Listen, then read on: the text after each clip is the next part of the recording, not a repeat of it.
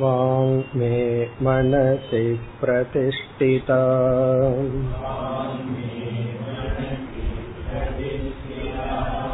मनो मे वाचि प्रतिष्ठितम्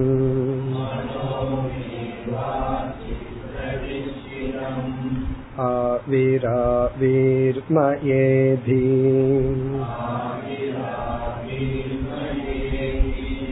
वेदस्य म आनिस्तः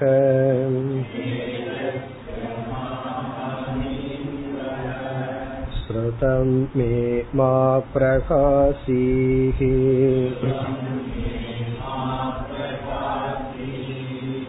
अनेनादीते नागो रात्रान् सन्तदामि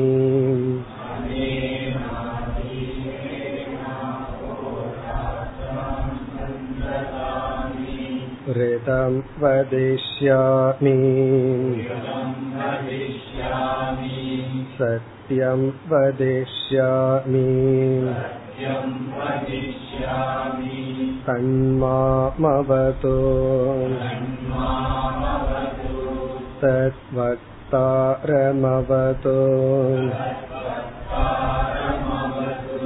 अवतु माम् अवतु वक्तारमवतु वक्तारम्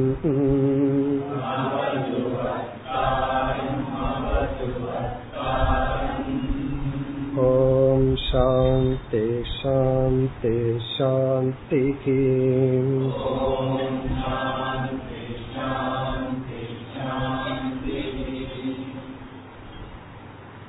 இரண்டாவது அத்தியாயம் முதல் மந்திரம்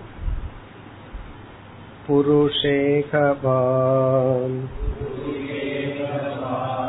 अयम् आदितो गर्भो भवति। यतेतत्प्रेतक।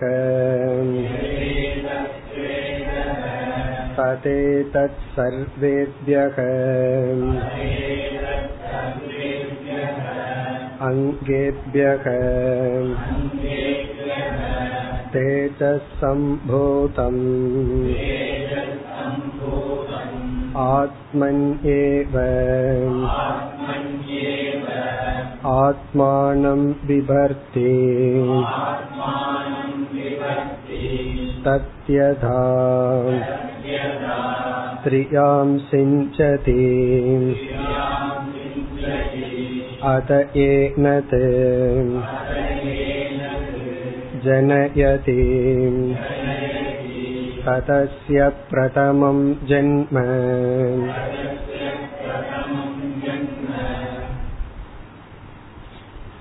இரண்டாவது அத்தியாயத்தில் ஆறு மந்திரங்கள் அதில் முதல் நான்கு மந்திரங்கள் வைராகியத்திற்காக ஜீவனுடைய அவஸ்தை வர்ணிக்கப்படுகின்றது பிறகு ஐந்தாவது மந்திரத்தில் பிரம்ம ஞானம் வெளிப்படுத்தப்படுகிறது. ஆறாவது மந்திரத்தில் ஞான பலம். அதாவது ஜீவன் எப்படி சம்சாரத்திற்குள் உழன்று கொண்டிருக்கின்றான் சென்ற வகுப்பில் இந்த நான்கு மந்திரத்தின் சாராம்சத்தை பார்த்தோம். ஜீவனுக்கு மூன்று ஸ்தானம் மூன்று ஜென்ம பேசப்பட்டுள்ளது. இந்த மூன்று ஸ்தானம் மற்ற உபனிஷத்துகளில் பஞ்சாக்னி வித்யா என்று ஐந்து ஸ்தானமாகவும் பேசப்படும். இங்கு மூன்று ஸ்தானம். முதல் ஸ்தானம் தந்தையிடம் இருத்தல். இரண்டாவது ஸ்தானம் கர்ப்ப ரூபத்தில் தாயிடம் இருத்தல். ஜீவனுடைய மூன்றாவது ஸ்தானம் தன்னுடைய சரீரத்தில் இப்பொழுது இருக்கின்ற உடலில் பூலோகத்தில் இருத்தல். ஜீவனுடைய முதல் பிறப்பு என்பது தந்தையிடம் இருக்கின்ற ஜீவன் தாயிடம் செல்லுதல். இரண்டாவது பிறப்பு என்பது தாயிடமிருந்து உலகத்துக்கு வருதல். அதைத்தான் நாம் பிறந்த நாள் என்றெல்லாம் குறிப்பிடுகின்றோம். பிறகு மூன்றாவது பிறப்பு உபனிஷத் வித்தியாசமாக கூறுகிறது. ஜீவனுடைய மரணம். பொதுவா மரணம் என்பது பிறப்புக்கு எதிர்ச்சொல்லுன்னு நினைக்கிறோம் ஆப்போசிட் நினைக்கிறோம். ஆனா உபனிஷத்தினுடைய கருத்தில் மரணம் என்பதும் ஒரு விதமான பிறப்பு.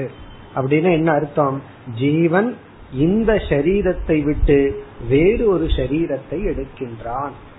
என்ன சொல்வார்கள்? ஜல சரீரம் சொல்வார்கள். ஜல சரீரம்னா டிரான்ஸ்போர்ட் பாடி அதாவது ஜீவன் இறந்தவுடன் அவனுடைய பாப புண்ணியத்திற்கு தகுந்தாற்போல் லோகத்துக்கு செல்ல வேண்டும். சூக்ம சரீரம் செல்வதற்கு ஒரு வாகனம் தேவை. அது ஜல சரீரம் என்று சொல்வார்கள். பிறகு அவனுடைய பாப புண்ணியத்திற்கேற்ப ஒரு சரீரத்தை எடுக்கின்றான். அந்த மரணம் என்பது மீண்டும் ஒரு பிறப்பாக கூறப்படுகிறது. இதுதான் முதல் நான்கு மந்திரத்தினுடைய சாராம்சம்.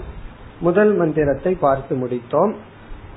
அதாவது ஜீவனுடைய முதல் ஸ்தானம் பேசப்படுகிறது. புருஷே தந்தையினுடைய சரீரத்தில் அயம் ஆதிதோ கர்ப்போ பவதி. இந்த ஜீவனுக்கு முதல் கர்ப்பம் அதாவது முதல் ஸ்தானம் வருகின்றது. பிறகு முதல் பிறப்பும் இங்கு பேசப்படுகிறது. யதா ஸ்திரீயாம் செஞ்சதி அவன் தாயிடம் தந்தையானவன் தாயோடு இணக்கம் வைக்கும் பொழுது அவன் என்ன செய்கின்றான்? ஜீவன் தாயிடம் செல்கின்றான். ஏன ஜனயதி. தாயான அதாவது தந்தை தாயிடம் கொடுக்கின்றான். ததசிய பிரதமம் ஜென்ம. இது வந்து முதல் ஜென்ம. இனி அடுத்தது என்ன ஆகின்றது ஜீவனுடைய இரண்டாவது மூன்றாவது ஜென்மம் பேசப்பட இருக்கின்றது. இடையில் சில ஒரு வேல்யூஸ் சில பண்புகளும் பேசப்படுகின்றது. அடுத்த இரண்டாவது மந்திரம். தத் ஸ்திரியாம் आत्मभूतं गच्छति यथा स्वम् अङ्गम् तथा तस्मात् येनाम् न हिनस्ति सा अस्य एतम् आत्मानम् अत्र गतम् भावयति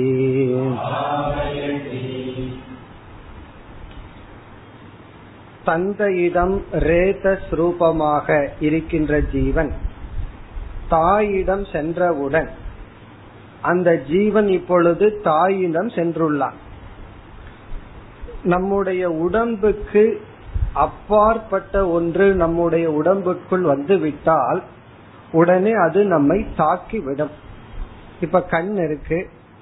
கண்ணுல வந்து ஒரு சிறு தூசியானது விழுந்து விட்டால் என்ன ஆகும்னா அது கண்ணுக்கு கேடு. கண் வந்து நீரை உற்பத்தி செய்து அதை நீக்குகின்ற. அப்படி தந்தையிடமிருந்து வந்த ஜீவன் தாயிடம் சென்றவுடன் அது தாயை நாசப்படுத்துமா என்ற கேள்வி வரும் பொழுது இங்கு உபனிஷத் கூறுகிறது எப்படி நம்முடைய கைகள் கால்கள் நம்முடைய அங்கமாக இருக்கின்றதோ அதுபோல் அந்த ஜீவன் தாயுடைய அங்கமாக மாறி விடுகின்றான்.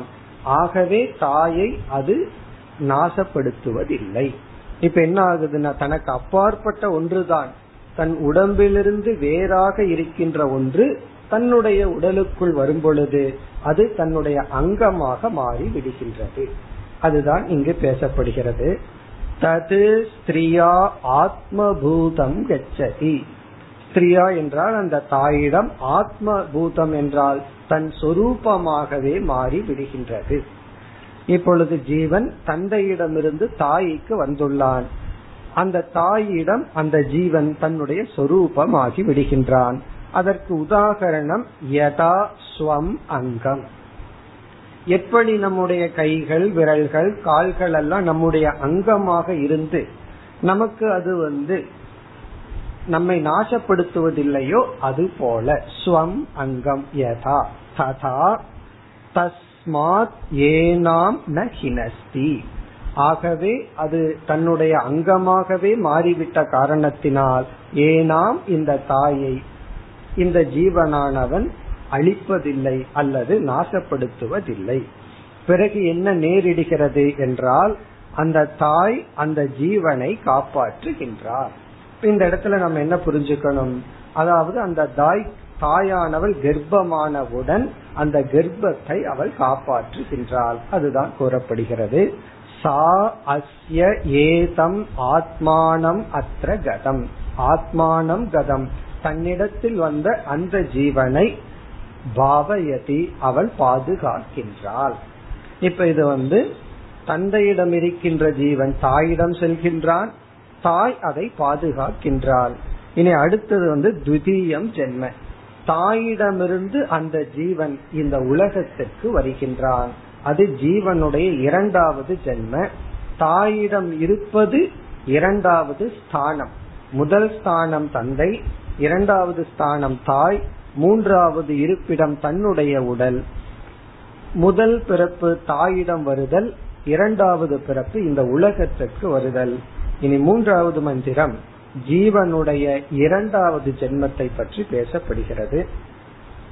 மூன்றாவது மந்திரம் சா பாவயித்ரீ भावयितव्या भवति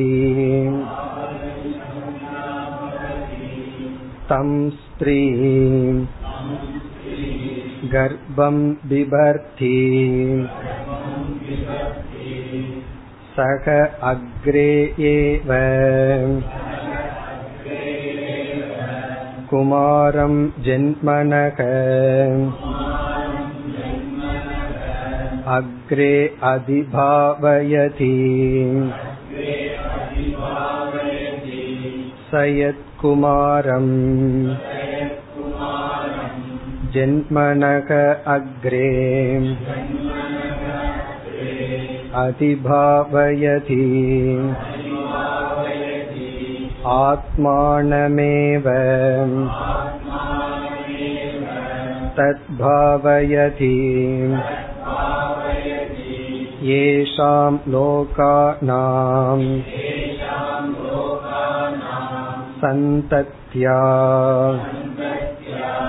एवं सन्तता हि इमे लोकाः ततस्य द्वितीयं जन्म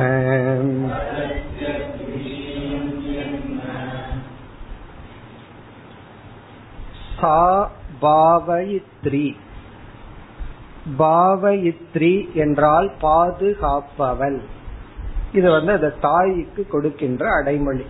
சா பாவயித்ரி. அதாவது தன்னுடைய வயிற்றில் வளர்கின்ற குழந்தையை பாதுகாக்கின்ற தாய் பாவயித்ரி. புதிய பொறுப்பு அவளுக்கு வந்துள்ளது. அதனால நம்ம பார்த்தோம் அப்படின்னா அந்த தாயினுடைய நடவடிக்கை உணவு பழக்கம் எல்லாமே அந்த குழந்தையினுடைய ஆரோக்கியத்துக்கும் குழந்தையை பாதுகாப்பதற்கு என்ன செய்ய வேண்டுமோ அவ்விதம் இருக்கும். இப்பொழுது அடுத்த பகுதியில ஒரு வேல்யூ ஒரு வந்து ஒரு பண்பு. பாவயி தவ்யா பவதி. குழந்தையை பாதுகாக்கின்ற அந்த தாய் பாவை தவ்யானா பாதுகாக்கப்பட வேண்டியவள். அதாவது தாய் வந்து குழந்தைய பாதுகாக்கும் பொழுது மற்றவர்கள் எல்லாம் என்ன செய்யணுமா? தாயை பாதுகாக்க வேண்டும். அப்ப வந்து குழந்தை வந்து குழந்தைய வந்து தாய் தான் பாதுகாக்க முடியும் பாதுகாக்க வேண்டும். தாயை யார் பாதுகாக்க வேண்டும்? மற்றவர்கள் அனைவரும். அதனாலதான் அம்மா வீட்டுக்கு அனுப்பிச்சு வச்சிடுறது. மாமியார் வீட்டுல இருந்தா ப்ராப்ளம் வரும் அப்படின்னு சொல்லி பாவை தவ்யா பவதி. தாயானவள் பாதுகாக்கப்பட வேண்டியவள். அப்படின்னா அந்த நேரத்துல வந்து தாய்க்கு ரொம்ப கவனம் கொடுக்க வேண்டும். அந்த தாயை எப்பொழுதும் திட்டிட்டும் மனதுல கஷ்டத்தையும் கொடுத்துட்டும் கோபத்தை ஊட்டிட்டு இருந்தா என்ன ஆகும்னா பையனும் அப்படியே தான் வருவான். அப்போ தாயினுடைய ஒவ்வொரு உணர்வுகளும் அது வந்து சோகமாகலாம் குரோதமாகலாம் அல்லது சாந்த உணர்வாகலாம் அதெல்லாம் குழந்தையை பாதிக்கின்றது இப்ப எப்படிப்பட்ட குழந்தைய ஒரு தாய் கொடுக்கறா அப்படிங்கறது தாயினுடைய கையில் இல்லை. அந்த தாயை மற்றவர்கள் எப்படி பாதுகாத்துள்ளார்கள் அப்படிங்கிற அடிப்படையில் இருக்கு. அப்ப கர்ப்பவதியாக இருக்கின்ற தாய் பாதுகாக்கப்பட வேண்டியவள் இது ஒரு ரூல் அப்படி செய்யப்பட வேண்டும். பிறகு அடுத்த பகுதியில வருகின்றது தந்தையினுடைய கடமை என்ன? தந்தை என்ன செய்கின்றார்? அவரால் மிக முக்கியமாக குழந்தையையும் தாயையும் பாதுகாக்க வேண்டும். அந்த பகுதி வருகின்றது. தம் ஸ்திரீ கர்ப்பம் விபர்த்தி தம் கர்ப்பம் அந்த குழந்தையை ஸ்திரீ விபர்த்தி அந்த தாய் தான் பேணி பாதுகாத்து வருகின்றாள். இனி அடுத்த பகுதியில தந்தையினுடைய ரோல் என்ன? இங்க என்ன சொல்லப்படுகிறதுனா ஜென்ம காலத்திலும் ஜென்மத்துக்கு பிறகும் ஒரு ஜீவன் வந்து தாயினுடைய வயிற்றில் இருக்கின்ற காலத்திலும் இந்த உலகத்துக்கு வந்த பிறகும் தந்தையானவர் அந்த குழந்தையை பாதுகாக்க வேண்டும்.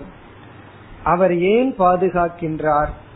தந்தை வந்து குழந்தைய பாதுகாக்க வேண்டிய பர்பஸ் என்ன? அல்லது அதனுடைய தேவை என்ன என்றால் இந்த தந்தை வந்து அந்த குழந்தைய பார்க்கும் பொழுது நானே பிறந்துள்ளேன் அப்படின்னு நினைக்கிறாராம். அப்படி ஒரு பாவனை அவருக்கு வருதான் ஆகவே என்னுடைய இமேஜ் நானே தான் நான் இறந்தாலும் நானே என்னுடைய மகனுடைய ரூபத்தில் அல்லது மகளுடைய ரூபத்தில் உயிர் வாழ்கின்றேன் என்று தந்தை தன்னுடைய குழந்தையை தானாகவே பார்க்கின்ற காரணத்தினால் அவர் அந்த குழந்தையை பாதுகாக்க வேண்டும். எதற்குனா சந்தத்யா என்று உபனிஷத் கூறுகிறது. அந்த பரம்பரையை வளர்ப்பதற்காக தொடர்ந்து அந்த பரம்பரை இருக்க வேண்டும் என்பதற்காக. இப்ப தந்தை வந்து என்ன எப்படி பாவனை செய்கிறார் அல்லது தந்தைக்குள் என்ன பாவனை ஏற்படுகிறதுனா நானேதான் என்னுடைய குழந்தை ரூபத்தில் இருக்கின்றேன். அதுதான் சொல்லப்படுகிறது. சக அக்ரே ஏவ ஜென்மனக. ஜென்மனக அக்ரே ஏவ. பிறப்பதற்கு முன்னேயே அந்த தந்தை வந்து குழந்தையை பாதுகாக்க வேண்டும். எப்படின்னா அந்த குழந்தையை பாதுகாக்கின்ற தாயை பாதுகாப்பதன் மூலம். அதனாலதான் கர்ப்பத்தில் இருக்கும் பொழுது அந்த தாய்க்கு எது தேவையோ அதை கொடுத்து உடலுக்கும் சரி மனசுக்கும் சரி எது கொடுக்கப்பட வேண்டுமோ அதை கொடுத்து சாந்தமாக வைத்திருக்க வேண்டும். அப்படி பாதுகாக்கின்றார். பிறகு அதி ஜென்மனக பாவயதி. ஜென்மத்திற்கு பிறகும் குமாரம் தன்னுடைய மகனை தந்தையானவர் பாதுகாக்கின்றார். இதற்கு முன்னாடி சா விபர்த்தி சா பாவயித்ரின்னு வந்துச்சு. தாய் வந்து வயிற்றில் இருக்கிற குழந்தையை பாதுகாக்கின்றால் அவள் பாதுகாக்கப்பட வேண்டும். எல்லோராலும் குறிப்பாக தந்தையால். சகங்கிற சொல் தந்தையை குறிக்கின்றது. அவர் குழந்தை பிறப்பதற்கு முன்னும் குழந்தை பிறந்ததற்கு பின்னும் அந்த குழந்தையை பாதுகாக்க வேண்டும். அடுத்த பகுதியில வந்து ஏன் அவர் அப்படி பாதுகாக்கிறார்னா தந்தை வந்து தன்னுடைய குழந்தையை தன்னுடைய குழந்தைன்னு பார்க்கலையா? தானாகவே பாவனை செய்கின்றாராம் தன்னையே பாக்குற மாதிரி இருக்கா? ஒருவருக்கு வந்து கண்ணாடியில அவர் முகத்தை பார்த்தா எவ்வளவு சந்தோஷம் வரும்? அதே சந்தோஷம் தன்னுடைய குழந்தைய பார்க்கும்போது வருதான் அப்போ குழந்தைங்கிறது தன்னுடைய மிரர் போல தன்னையே பாக்கிறது மாதிரி பாக்கிறாராம் அது அடுத்த பகுதியில் வருகின்றது. சகயத் குமாரம் ஜென்மனக அக்ரே அதிபாவயதி. இது வந்து காரணம். அவர் தன்னுடைய குழந்தையை பிறப்பதற்கு முன்னும் பிறந்ததற்கு பின்னும் பாதுகாக்கின்றார் என்றால் காரணம் ஆத்மானமேவ தத் பாபயதி உண்மையில் அவர் குழந்தையை பாதுகாக்கவில்லை அவர் அவரையே பாதுகாக்கின்றார். காரணம் என்ன அப்படின்னா தன்னுடைய குழந்தையை அவர் தானாகவே பார்க்கின்றார். இன்னும் சொல்ல போனா நம்ம நம்ம கண்ணாடியில பார்த்தா அவ்வளவு சந்தோஷம் வராது. குழந்தையினுடைய முகத்தை பார்த்தா தான் சந்தோஷம் அதிகமா வரும். காரணம் என்ன அப்படின்னா அது குழந்தை. அப்படி அவர் தன்னுடைய குழந்தையை பார்க்கும் பொழுது தன்னையே பார்ப்பதனால் தன்னையே அவர் பாதுகாத்து கொள்கின்றார். இங்க உபனிஷத் என்ன சொல்லுதுன்னா அவர் குழந்தையை பாதுகாக்கின்றார். காரணம் என்னன்னா அவர் அவரைத்தான் பாதுகாத்துக்கிறாரு. குழந்தையை பாதுகாக்கவில்லை ஏன்னா அந்த குழந்தை அவருடைய இனியொரு சொரூபம். சரி எதற்குனா? ஏஷாம் லோகானாம் சந்தத்யா. இந்த உலகத்தில் சந்ததியை தொடர்வதற்காக பரம்பரையை தொடர்வதற்காக சந்ததா சந்ததானா பரம்பரை. ஏவம் ஹி இமே லோகாக. இவ்விதம் இந்த உலகத்தில் அந்த சந்ததியானது தொடர்கிறது. சில பேருக்கு வீட்டுல போய் பார்த்தா ஒரு மாதிரி போட்டோ இருக்கும். தாத்தாவோட தாத்தான்னு சொல்லுவார்கள். இல்ல வரைஞ்சு வச்சிருப்பார்கள். இதனோட அர்த்தம் என்னன்னா சந்ததி அதனுடைய தொடர்ச்சி. இவ்விதம் தான் இந்த உலகத்தில் சந்ததியானது இருக்கின்றது. ததசிய த்விதீயம் ஜென்ம. இது ஜீவனுடைய இரண்டாவது ஜென்ம. காரணம் என்ன? இவன் இந்த உலகத்திற்கு வந்து விட்டான். இப்ப ஜீவன் வந்து தாயிடம்ங்கிற இரண்டாவது ஸ்தானத்திலிருந்து இந்த உலகத்திற்கு வருவது என்பது அவனுடைய இரண்டாவது ஜென்ம. அவனுடைய உடல் இப்பொழுது வந்து விட்டது. இந்த உலகத்தோடு வாழ்ந்து கொண்டு இருக்கின்றான் எவ்வளவு காலம்னா? அந்தந்த ஜீவனுக்கு இருக்கிற பிராரப்தத்தை பொறுத்து இனி அடுத்த மந்திரத்துல அவனுடைய மூன்றாவது ஜென்ம. மூன்றாவது ஜென்மன்னா கேக்குறதுக்கு நல்லா இருக்கு. ஆனா மூன்றாவது ஜென்மங்கிறது என்ன? மரணம். அடுத்த மந்திரத்திலேயே மரணத்துக்கு போயிட்டோம். மூணாவது மந்திரத்திலிருந்து நாலாவது மந்திரத்துக்குள்ள ஒருத்தன் ஜீவனுடைய லைஃப் ஓவர் அர்த்தம். அவன் பிறந்து வாழ்ந்து என்னென்ன பண்ணணுமோ எல்லாம் செஞ்சு கடைசியில என்ன ஆக போகுது அது அடுத்த பகுதி நான்காவது மந்திரம் சோசிய அயமாத்மா புண்ணியேபிய கர்மபியக प्रतिधीयते अत अस्य अयम् इतर आत्मा कृतकृत्यो वयोगतप्रौढी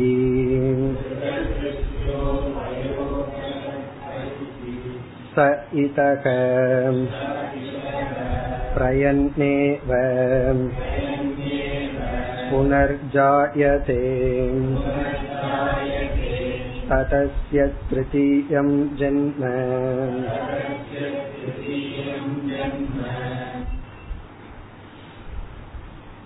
தந்தை தன்னுடைய குழந்தையை வளர்த்து அந்த குழந்தையை என்ன செய்ய வேண்டும் எப்படி அந்த குழந்தையை வாழ வைக்க வேண்டும் அந்த குழந்தையை எதற்கு பிரதிநிதியாக்க வேண்டும் அது கூறப்படுகிறது அந்த குழந்தையை எப்படி வளர்த்தி இந்த உலகத்துக்கு அந்த குழந்தை என்ன செய்வதாக இவன் நியமிக்க வேண்டும். இவர் போறதுக்கு முன்னாடி போய் சேர்றதுக்கு முன்னாடி இறப்பதற்கு முன் இவர் குழந்தையை எந்த பாதையில் வைத்துவிட்டு எதற்கு அதிபதியாக வைத்துவிட்டு செல்ல வேண்டும்.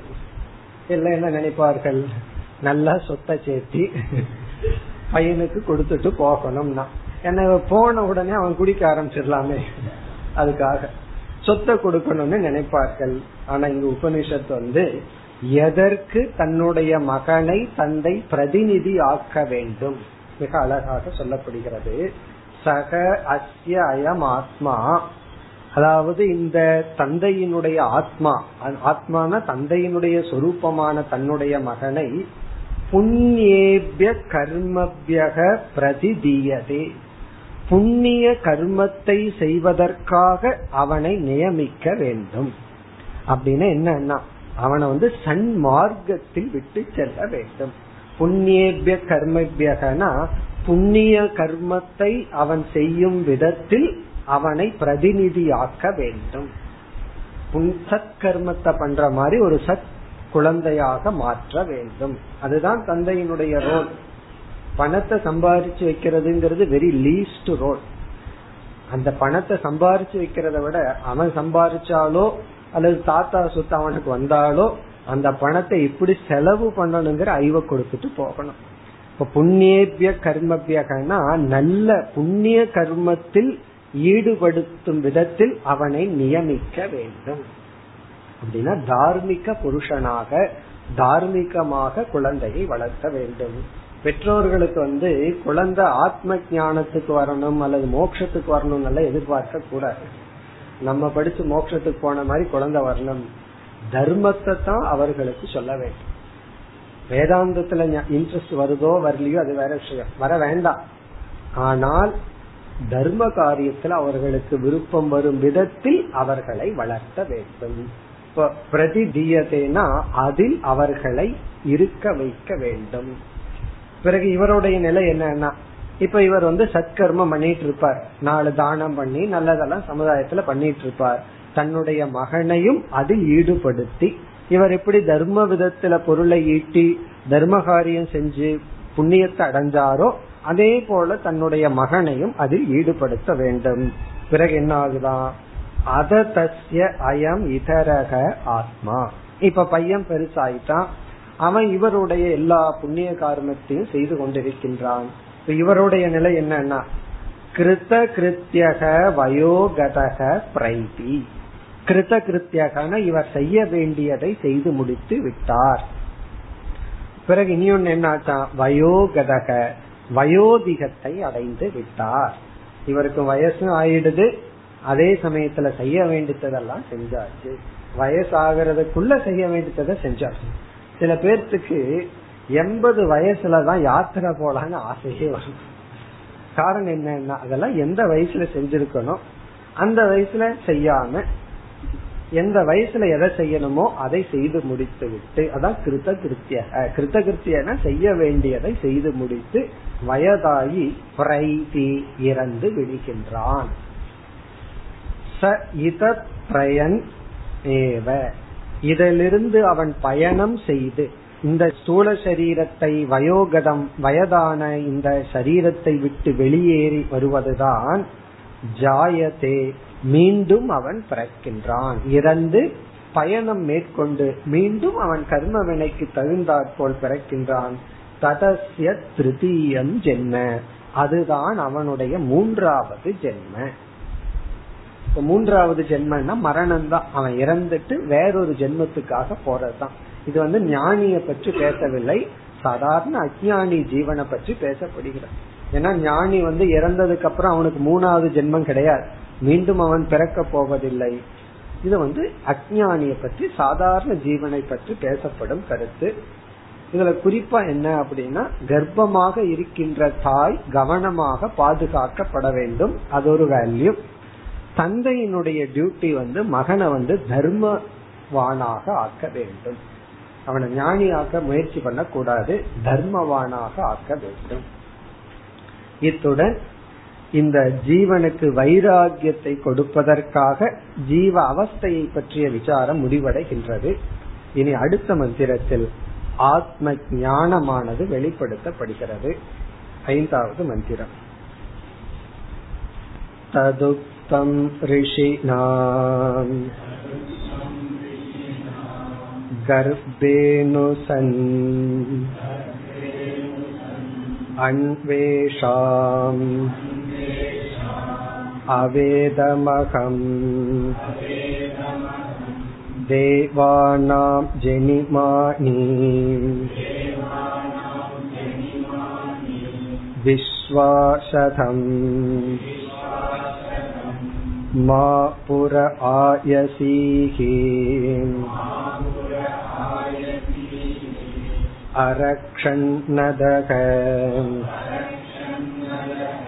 श्येनो जवसा निरदीयमिति गर्भ एव एतत्सयानक वामदेव एवमुवाच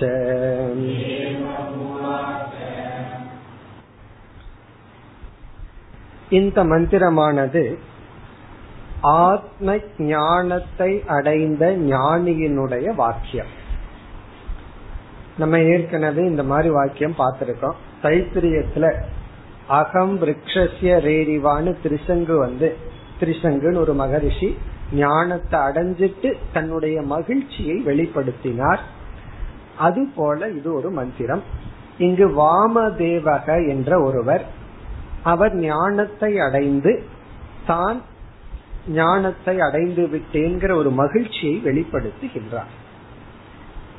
ஞானத்தினுடைய வெளிப்பாடு ஆனந்தம் அதை வெளிப்படுத்துகின்றார். இந்த வாமதேவர் வந்து ஒரு யோக பிரஷ்டர். யோக பிரஷ்டர் ஞாபகம் வருதோ? கீதையில பாத்திருக்கோம் அதாவது முன் ஜென்மத்துல மேக்சிமம் வந்துட்டார். ஏதோ ஒன்று இரண்டு தடை. அந்த தடையை நீக்கிறதுக்குள்ள அவர் வந்து பிராரப்த கர்மத்துல இறந்துட்டார்.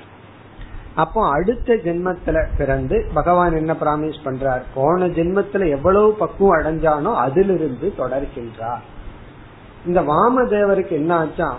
அவருக்கு வந்து அந்த பாவம் கழிய ஜென்மவாசம் மட்டும்தான் தேவைப்பட்டிருக்கு. அதனால தாயினுடைய கர்ப்பத்தில் இருக்கும் பொழுதே ஞானத்தை அடைந்து விட்டாராம். அந்த அளவுக்கு மட்டும் அவர் சரீர வேதனை அனுபவிக்கணுங்கிற பிராரப்தம் பாக்கி இருந்திருக்கு. அதனால என்ன ஆச்சுன்னா அவர் தாயினுடைய வயிற்றில் இருக்கும் பொழுதே அவர் ஞானத்தை அடைந்து விட்டார். இதெல்லாம் இயற்கையில நடக்குமாங்கிற கேள்விக்கெல்லாம் நமக்கு இங்க முக்கியத்துவம் இல்லை. இதெல்லாம் ஞானத்தினுடைய மகிமையை கூறுகின்ற கருத்து. இதத்தான் நம்ம அர்த்தவாதம் சொல்றோம். ஞானம் அடைந்து விட்டால் உடனே நமக்கு முக்தி. இங்க வாமதேவர் வந்து தாயினுடைய கர்ப்பத்திலிருந்தே இவ்விதம் சிந்தித்தார். அல்லது இவ்விதம் கூறினார். தான் ஞானி நான் நிறைவை அடைந்து விட்டேன். நான் எப்படி சம்சாரியா இருந்தேன் இப்ப ஞானியாக இருக்கின்றேன். அதுதான் இதுல தாற்பயம் இந்த மந்திரத்தினுடைய தாற்பயம் வந்து ஞானத்தை அடைந்தவன் மன நிறைவை அடைகின்றான். அவ்வளவுதான். இனி மந்திரத்திற்கு சென்றால் ததுப்தம் ரிஷினா ரிஷியின் மூலமாக இவ்விதம் சொல்லப்பட்டுள்ளது. ரிஷினா ததுப்தம் இது ரிஷியினுடைய வாக்கியம். என்ன சொல்றாராம் இதெல்லாம் வாமதேவருடைய வாக்கியம். கர்ப்பேனு சன். சன் அப்படின்னா இருந்து கொண்டு. கர்ப்பே. நான் தாயினுடைய கர்ப்பத்தில் இருந்து கொண்டிருக்கும் பொழுது அணுங்கிற வார்த்தையை பிறகு சேர்த்திக்கும் ஏஷாம் தேவானாம். அணு அவேதம். அகம். அணு அவேதம்னா நான் அறிந்து கொண்டேன். எனக்கு வந்து ஞானம் வந்து விட்டது. நான் இறைவனுக்கு நிகரான சர்வஜத்துவம் என்ற ஒரு தன்மையை அடைந்து விட்டேன். காரணம் நானே ஈஸ்வரன் என்று அறிந்து விட்டேன். என்ன அறிந்தாராம்? ஏஷாம் தேவானாம் விஸ்வா ஜெனிமானி. அனைத்து தேவர்களுடைய ஜென்மத்தையும் நான் அறிந்து விட்டேன். நான் கர்ப்பத்தில் இருக்கும் பொழுதே நான் அனைத்தையும் எல்லா தேவர்களினுடைய பிறப்பையும் தேவ ரகசியத்தை நான் அறிந்தேன். இந்த தேவ ரகசியம்னு சொல்வார்கள். தேவ ரகசியம் ரெண்டு. ஒன்று இயற்கையில இருக்கிற சில உண்மைகள். இனி ஒன்று ஆத்ம ஞானம். அதையும் தேவ ரகசியம் சொல்வார்கள். அப்படி அந்த தேவ ரகசியத்தை நான் அடைந்து விட்டேன். பிறகு இந்த ஞானத்துக்கு முன்னாடி நான் இப்படி இருந்தேன். அத சொல்ற. ஆத்ம ஞானத்தை அடைவதற்கு முன் நான் எப்படி இருந்தேன்? அதை கூறுகிறார். சதம்மா புரக ஆயசீகி அரக்ஷன் அதக. அதகன ஆத்ம ஞானத்தை அடைவதற்கு முன் நூறு நூறுங்கிறது இங்கு ஒரு எண்ணிக்கைக்கு முக்கியத்துவம் இல்ல. நூறு கதவுகள் இரும்பு கதவுகள் என்னை வந்து அடைத்து வைத்திருந்தது. ஒரு ரூம் இருக்கு. அப்படியே நூறு கதவு தாண்டி ஒரு ஒண்ணுக்குள்ள போயிருந்தா நம்ம எப்படி அடப்பட்டு இருக்கோம் அப்படி நூறு இரும்பு கதவுகளினால் நான் அடைப்பட்டு கொண்டிருந்தேன். சதம்னா நூறு புரகன கதவுகள் ஆயசீகின இரும்பு. நூறு இரும்பு கதவுகள் அடைக்கப்பட்டுள்ள ஒரு இடத்தில் நான் இருந்தேன். அதகன ரக்ஷன் அப்படின்னா பந்தப்பட்ட பந்தப்பட்டு இருந்தேன். அதகன ஆத்ம ஞானத்திற்கு முன். இதனுடைய அர்த்தம் நான் சம்சாரியாக இருந்தேன். இந்த ஞானத்துக்கு முன்னாடி நான் சம்சாரியா இருந்தேன். பிறகு என்ன செய்தேன்னா சேன ஜவசா நிரதீயம் இது. அதாவது ஒரு பருந்தானது கூண்டிலிருந்து அல்லது விலங்கிலிருந்து விடுபட்டு சென்றது போல. அதாவது ஒரு ஒரு பெரிய பருந்து இருக்கு அல்லது புறா இருக்கு. ஷேனகன்னா ஒரு ஈகு. அத வந்து ஒரு வேடன் வந்து ஒரு வலையில போட்டு வச்சிருக்கான். அது எப்படியோ வலைய ஓட்ட போட்டு அது என்ன பண்ணிடுது? வெளியே ஏறி விட்டது அது போலன்னு சொல்ற. நான் மாயை என்ற வலையிலிருந்து சேனக சேன இவ அப்படின்னா ஒரு பருந்தை போல ஜவசா இமீடியட்லி வேகமாக நிரதீயம் என்றால் நிர்கதக அஸ்மி. நான் வெளியேறி விட்டேன் பந்தத்திலிருந்து நான் வெளியேறி விட்டேன். இது வந்து ஞானத்தினுடைய மகிமை.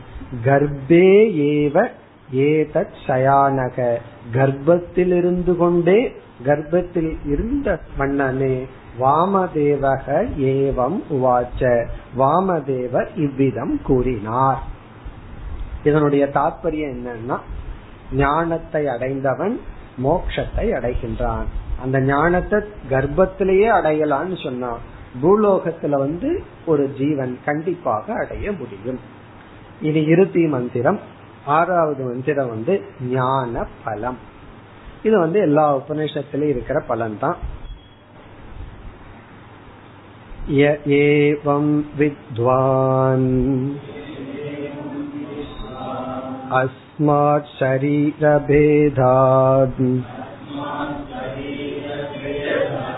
ऊर्ध्व उत्क्रम्य। अमुष्मिन् स्वर्गे लोके।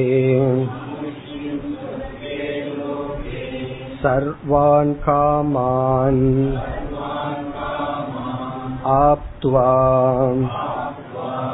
अमृतसमभवत्। समभवत्। ஏவம் வித்வான். யக அல்லது சக. யார் ஒருவன்? எந்த ஒருவன் அல்லது அந்த ஞானி? ஏவம் வித்வான். வாமதேவர் அறிந்தது போல் அறிந்தால் அஸ்மா ஷரீரபேதாத் ஊர்துவம். இங்க பேதம் என்றால் நாசம். இந்த ஷரீரத்தை அவன் விட்டதற்கு பிறகு என்ன செய்கின்றான்? உத்கிரம்ய அவன் சரீரத்திலிருந்து வெளியேறி அமுஸ்மின் சொர்க்கே லோகே. இங்க சொர்க்க லோகம்னா சொர்க்கம் அப்படின்னா தன்னுடைய சொரூபம். தன்னுடைய சொரூபமான லோகத்தில் சர்வான் காமான் ஆப்துவா. மனதில் இருக்கின்ற அனைத்து ஆசைகளையும் நிறைவு செய்து நிறைந்தவனாக அமிர்தக அபவது சமபவத். அமிர்தகன மரணமற்றவனாக ஆகின்றான். சமபவத் அப்படின்னு ரிப்பீட் பண்றது வந்து இந்த செக்ஷன் முடிவதை குறிக்கின்றது. கண்டிப்பாக அடைகின்றான். அமிர்தகனா மரணமற்றவனாக பிரம்மஸ்வரூபமாக ஆகின்றான். இது எல்லா உபநிஷத்திலையும் நம்ம பாக்கிறோம் அதாவது அவனுடைய ஆசைகள் எல்லாம் நிறைந்து அவன் எப்பொழுதும் நிறைவானவனாக இருக்கின்றான். கடைசியில பார்த்தோம் அப்படின்னா யதாஸ்தானம் கர்ப்பிணியக அப்படின்னு பிராக்கெட்ல இருக்கு. யதாஸ்தானம் கர்ப்பிணியகனா கர்ப்பிணிகள் மீண்டும் வர வேண்டும். யதாஸ்தானம்னா திரும்பி வரலாம். இந்த செக்ஷன்ல ஆரம்பத்துல வந்து கர்ப்பிணிகள் வெளியேறவும் இருந்துச்சு. இப்ப கர்ப்பிணிகள் உள்ளே வரவும். இதனுடைய அர்த்தம் வந்து இந்த கர்ப்ப வாசத்தை பற்றி ஜீவனுடைய சம்சார அவஸ்தைய பற்றி தாயானவள் கேட்க கூடாது காரணம் என்ன? இங்கே சொல்லப்பட்டது பாவயித்ரி பாவயித்தவ்யா பவதின்னு சொல்லி. அவளுடைய மனம் பாதிக்கப்படக்கூடாது என்பதற்காக. இப்ப இந்த இரண்டாவது செக்ஷனே வைராகியத்துக்காக ஜீவனுடைய அவஸ்தை பேசப்பட்டது. இனி வந்து கடைசி செக்ஷன் மூன்றாவது செக்ஷன். இதுலதான் நம்ம ஆத்ம ஞான அல்லது விசாரத்தை பார்க்கின்றோம். முதல் மந்திரம். कोऽयमात्मेति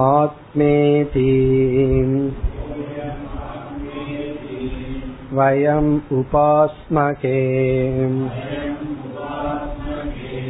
कतरस आत्मा येन वा पश्यति येन वा शृणोति येन वा गन्धान् आजिग्रति येन वा वाचम् व्याकरोति येन वा स्वाधु च अस्वादु च विजानाति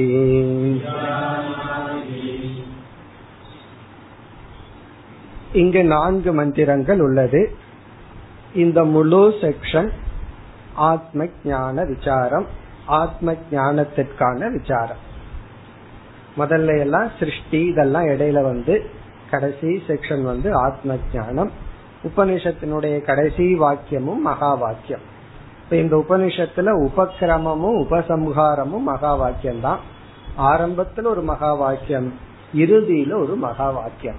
அந்த மகா வாக்கியத்துக்கான விசாரம் இங்கு ஆரம்பம் ஆகின்றது இந்த இடம் எப்படி என்றால் சிஷ்யர்கள் குருவிடமிருந்து சாஸ்திரத்தை கேட்டு பிறகு அவர்கள் ஆலோசனை செய்கின்றார்கள் மனநம் செய்கின்றார்கள்.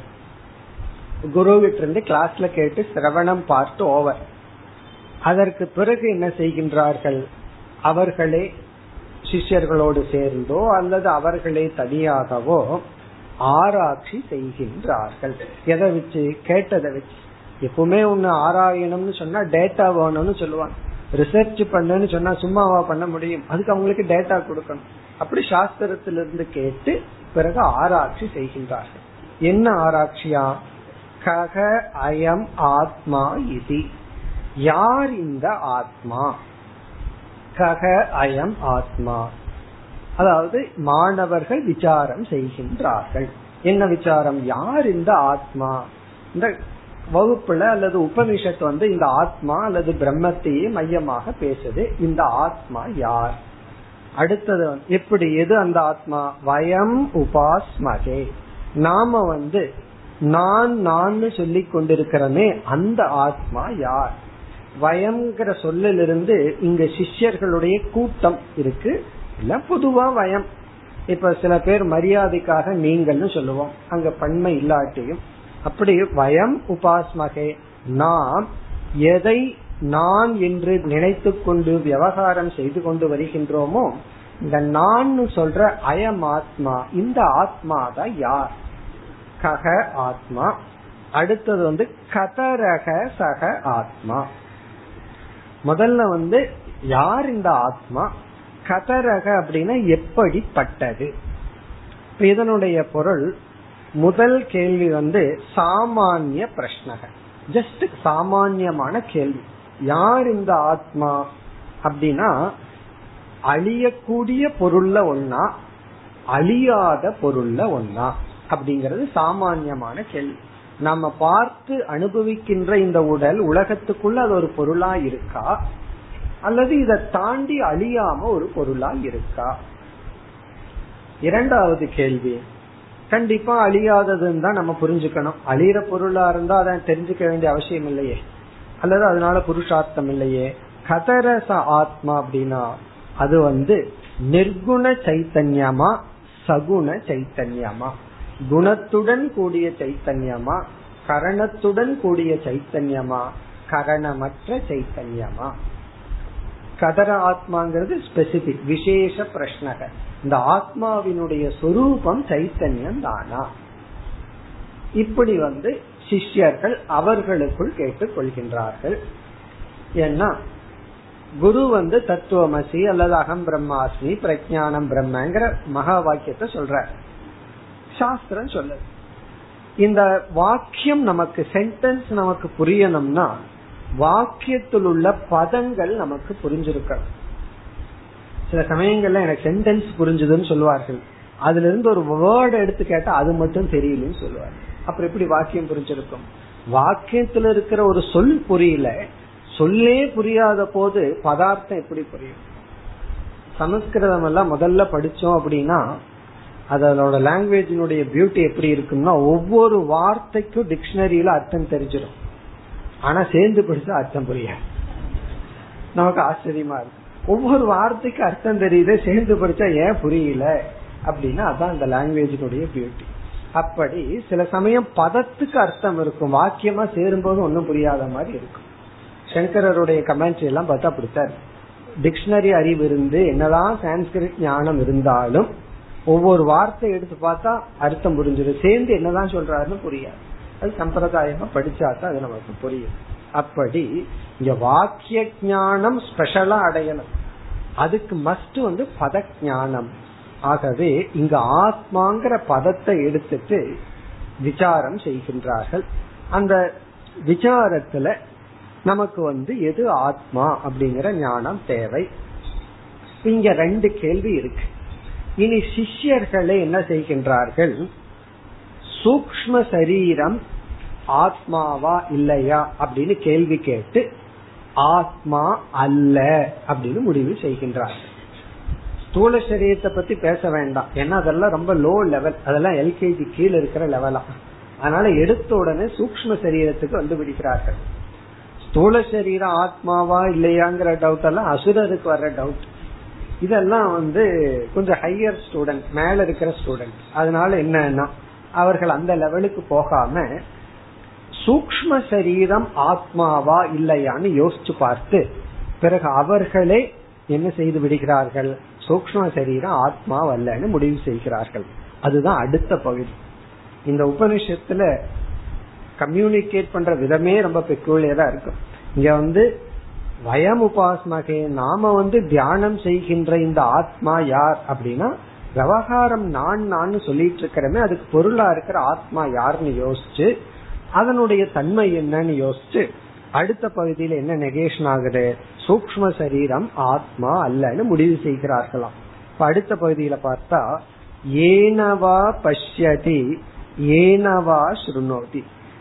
எந்த கண்ணுங்கிற இந்திரியத்துல பாக்கிறோமோ எந்த காதுங்கிற இந்திரியத்துல கேக்கிறோமோ ஏனவா கந்தான் ஆஜிக்ரதி எந்த மூக்கு அதாவது வந்து நாசிக்கம்ங்கிற இந்திரியத்துல வந்து நாம வாசனைகளை நுகர்கின்றோமோ ஏனவா வாச்சம் வியாக்கரோதி எந்த இந்திரியத்துல பேசுறமோ சுவைக்கிறோமோ எந்த இந்திரியத்துல தொட்டு இது இனிப்பு இது கசப்பு இது உகந்தது உகந்தது அல்லங்கிற அறிவை அடைகிறோமோ சுவாது அசாது விஜானாதி.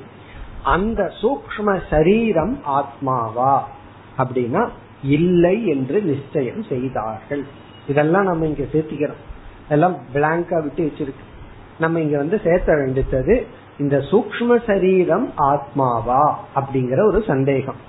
சூக்ம சரீரம் ஆத்மாவா இல்லையாங்கிற சந்தேகம் வரும் பொழுது ஆத்மா அல்ல என்று நிச்சயம் செய்து விட்டார்கள். இப்ப இந்த பகுதியை நம்ம வந்து ரெண்டு விதத்துல பார்க்கலாம். இப்ப ஏனவா பஷ்யதிங்கிற இடத்த ஏன கரணேன பஷ்யதி தது கரணம் ஆத்மாவா நவா. எந்த கரணத்தினால் இந்த உலகத்தை நம்ம பாக்கிறோமோ அந்த கரணம் தான் ஆத்மாவா. இந்த சந்தேகம் ஏன் வருதுன்னா அந்த கரணம் என்னைக்குமே உணர்வுடையதா இருக்கு ஸ்தூல சரீரமாவது தூக்கத்திலேயோ கோமாவிலேயோ அல்லது மரணத்திலேயோ ஜடமா அனுபவிக்கிறோம். என்னைக்குமே சூக்ம சரீரத்தை நம்ம ஜடமா அனுபவிச்சதே இல்லை. ஆகவே சூக்ம சரீரம் ஜடமாகவே இல்லாததுனால நம்முடைய கண்கள் காதுகள் போன்ற இந்திரியங்கள் என்றுமே உணர்வுடன் இருப்பதனால் இந்த சைத்தன்யம் சூக்ம சரீரத்தினுடைய சொரூபம் அப்படிங்கிற சந்தேகம் நமக்கு வரும். இத நம்ம சயின்டிபிக்கா எக்ஸ்பிளைன் பண்ணவே முடியாது. பிரிச்சு காட்டவே முடியாது. பிரிச்சு காட்டுறதா இருந்தா எப்படின்னா பாக்குற சக்திய ஒன்னாவும் பார்க்கிறவனை வேறையாவும் பிரிச்சு காட்டணும் அது முடியாது. ஆகவே இந்த சந்தேகம் வரும் பொழுது இவர்கள் ஆழ்ந்து சிந்தித்து மனநம் செய்து சூக்ம சரீரம் ஆத்மா வல்லன்னு முடிவு செய்தார்களாம். அதுக்கு என்ன காரணம்னா பல காரணம் சொல்லலாம். ஒரு சில காரணத்தை மட்டும் இப்ப நம்ம பார்க்கலாம். ஏற்கனவே பல இடங்கள்ல பார்த்தது. சூக்ம சரீரம் ந ஆத்மா. ஹேது எவ்வளவோ ஹேது இருக்கு. சில ஹேதுகளை பார்க்கலாம். முதல் ஹேது வந்து விகாரித்துவார். இந்த சூக்ம சரீரம் விகாரத்தை அடைவதனால் அது ஆத்மா அல்ல. நம்ம ஸ்தூல சரீரம் மாற்றத்தை அடையிறது போல சூக்ம சரீரமும் விகாரத்தை அடைஞ்சிட்டு இருக்கு. கொஞ்சம் வருஷத்துக்கு முன்னாடி இருந்த மனசு இப்ப இருக்கிறது இல்ல இப்ப இருக்கிற மனம் கொஞ்ச நாளுக்கு அப்புறம் இல்ல. இப்ப பார்க்கிற சக்தி பத்து வருஷத்துக்கு அப்புறம் இருக்காது. அல்லது இருபது வருஷத்துக்கு அப்புறம் இருக்காது. அதே போல கேக்குற சக்தி இப்ப யாராவது எங்காவது முணுமுணுன்னு பேசினா காதுல விழுந்துருது. அப்ப காதுல வந்து கத்துனாலும் ஏன் ஏன்னு கேட்டுட்டு இருப்போம் காரணம் என்னன்னா விகாரம். அந்த சூக்ம சரீரத்தினுடைய சக்தி வந்து விகாரத்தை அடைவதனால். விகாரம்ங்கிறது நாசத்தினுடைய ஒரு ஃபார்ம் தான். அழிவினுடைய இனி ஒரு ப்ராசஸ் தான். ஆகவே அது ஆத்மா அல்ல. இப்ப இரண்டாவது வந்து விஷயத்துவா. இந்த சூக்ம சரீரமே நமக்கு ஒரு ஆப்ஜெக்டா இருக்கு. விஷயமாக உள்ளது. ஏன்னா கண் வந்து பாக்குது இப்போ ஒருவர் நம்ம கிட்ட ஒரு கேள்வி கேக்குற நீ வந்து எதையோ ஒரு பொருளை காமிச்சு உனக்கு கண்ணுக்கு தெரியுதான்னு கேக்குற உடனே என்ன சொல்றோம் தெரியுதுன்னு சொல்றோம் அடுத்த கேள்வி கேக்குறார் கண்ணு பாக்குதுங்கிறது உனக்கு தெரியுதான்னு கேக்குற. அது தெரியலன்னு நம்ம சொல்லுவோமோ? காது கேக்குதான்னு கேட்டா கேக்குதுன்னு சொல்லுவோம். காது கேக்குதுங்கிறது உனக்கு தெரியுமான்னு கேட்டா என்ன சொல்லுவோம்? அது தெரியாதுன்னு நான் சொல்லுவோம். அதுவும் தெரியும் சொல்லுவோம். காது கேக்குது பிளஸ் காது கேக்குதுன்னு எனக்கு தெரியும். கண் பார்க்குது கண் பார்க்குதுங்கிறது எனக்கு தெரியும். நான் சாப்பிட்றேன் நான் சாப்பிட்றேங்கிறது எனக்கு தெரியும். அது தெரியலன்னு என்ன ஆகும்னா? சாப்பிட்டுட்டே இருப்போம். சாப்பிட்றோம் சாப்பிட்றதும் சாப்பிட்றங்கிறதும் தெரியுது சாப்பிட்டங்கிறதும் தெரியுது. அப்படி இந்திரியங்கள் செயல்படுகிறது. இந்திரிய செயல்படுதுங்கிறது நமக்கு தெரியுது. அதனாலதான் என்ன சொல்றோம்? அப்பெல்லாம் நல்லா செயல்பட்டுச்சு இப்ப செயல்படுறது இல்ல அப்பெல்லாம் அஞ்சு நிமிஷத்துல ஒரு மாடி ஏறுவேன் இப்ப அரை மணி நேரம் ஆகுது அப்படின்னு என்ன அர்த்தம்? இந்திரியம் எவ்வளவு வேகமா இருந்தது இப்ப வேகமா இல்ல. ஆகவே விஷயத்துவாத்னா அந்த இந்திரியமே விஷயமாகிறதுனால அந்த விஷயி விஷயத்திலிடமிருந்து வேறுபட்டவன். அறியப்படுகின்ற இந்திரியம் அறிபவனிடமிருந்து வேறானது. இது கொஞ்சம் யோசிச்சா நமக்கு புரிஞ்சிடும். கண்ணினுடைய சக்தி காதனுடைய சக்தி இந்திரியத்தினுடைய வியாபாரத்தை எவனோ ஒருத்த இருந்து கவனிக்கிறான். அதனாலதான் அதையெல்லாம் நம்ம அதை பத்தி ஜட்ஜ் பண்ண முடியுது அதை பத்தி நம்மளால பேச முடியுது. இதுல இருந்து என்ன தெரியுதுன்னா அந்த கவனிப்பவன் வேறு அந்த இந்திரியங்கள் வேறு. அதே போல நம்ம மனசும். மனசு விழிச்சிட்டு இருக்கு மனசையும் நம்ம பாக்கிறோமே தியானத்துல நல்லா பார்க்கிறோம். தெளிவா நம்ம மனசு எப்படி இருக்குன்னு பார்க்கிறோம். அப்ப மனம் அதையும் பார்க்கின்ற நாம் இருப்பதனால். அடுத்தது வந்து எளிமையான ஹேது கரணத்துவார் இந்திரியங்கள் கரணமாக செயல்படுவதனால் கரணம் என்றுமே கர்த்தாவுக்காகத்தான். கரணம் கரணத்துக்காக செயல்பட கார் காருக்காக ஓடாது. அதுக்குள்ள இருக்கிற ஆளுக்காகத்தான். குதிரை குதிரைக்காக ஓடாது. அது மேல பணம் கட்டின ஆளுக்காக அது ஓடுது. அப்படி ஒரு இன்ஸ்ட்ருமெண்ட் வந்து அதற்காக அது பண்ணாது. அதுக்காக அது பண்றதுக்கு அதுக்கு என்ன தலைவலி? அது யாருக்காவது தான் அது பண்ணி ஆகணும் பேனா அதுக்காக அதை எழுதிட்டு இருக்காது நமக்காகத்தான் அது எழுது. அப்படி இந்திரியங்கள் ஒரு இன்ஸ்ட்ருமெண்டா இருக்கிறதுனால அதற்கு கர்த்தாவாக இருக்கின்ற ஒரு ஜீவன் இருக்க வேண்டும். இப்படி பல காரணங்கள் நம்ம சொல்லலாம். இந்த காரணங்களை முன்னிட்டு நம்ம என்ன முடிவுக்கு வர்றோம்? சூக்ம சரீரம் ஆத்மா அல்ல. இனி அடுத்ததுல பார்த்தோம்னா ஒரே ஒரு வரியில மனசும் ஆத்மா இல்ல அப்படின்னு சிஷ்யர்கள் வந்து முடிவு செய்து விடுகிறார்கள். பிறகு சாஸ்திரம் குரு அல்லது உபனிஷத் ஒரு உண்மையை விளக்குகிறது.